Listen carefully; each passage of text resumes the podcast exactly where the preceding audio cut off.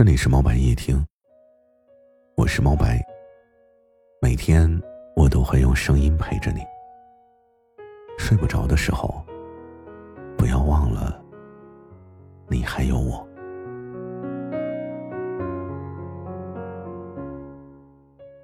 最近在跟一个富二代朋友聊天的时候啊，他的一些话呢则让我触动很深。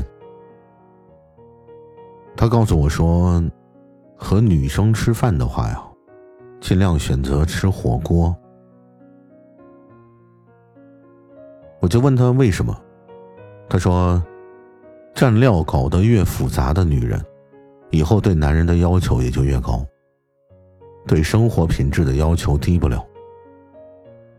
懂得慢悠悠的煮，慢悠悠吃的人，性格脾气差不了。煮得快，吃得快的人，追求新鲜感。要么就是他心不在焉，想早点结束。我说还有吗？他说，肉点的多的，强势。另外，吃火锅这个事儿急不得，煮煮吃吃。热气腾腾就很温馨，氛围也很好。西餐呢，其实一点意思也没有，又贵还难吃。或许你们会觉得去西餐厅吃饭会很浪漫，其实男人一进西餐厅啊，都会本能的变得很绅士。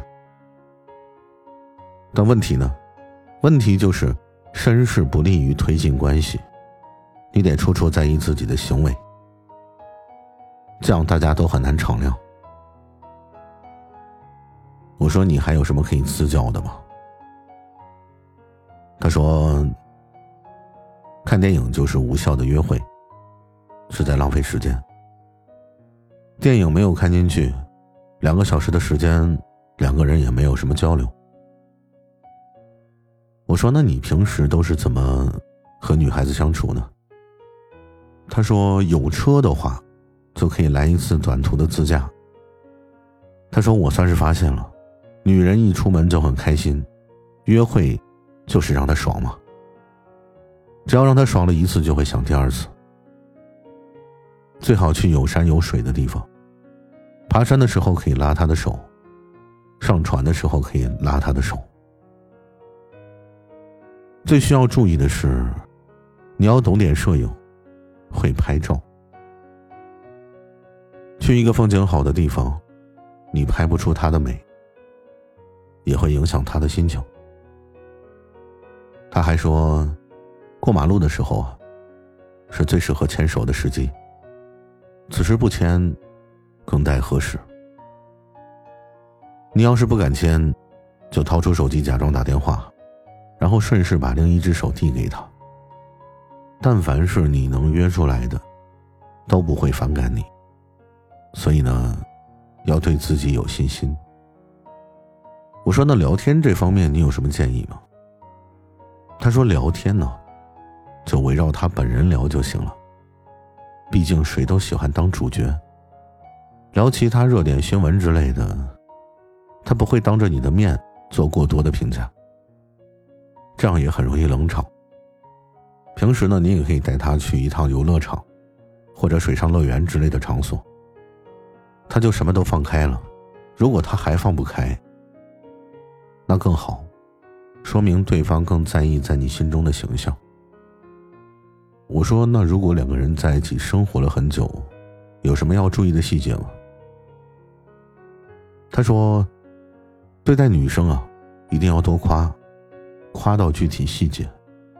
比如说，这个裙子好漂亮啊，一看就是对衣品很有讲究的人。这条项链很适合你，换个人戴就不一定能带出你这样的气质。说到这里呢，其实涉及到一个情感的冷知识啊。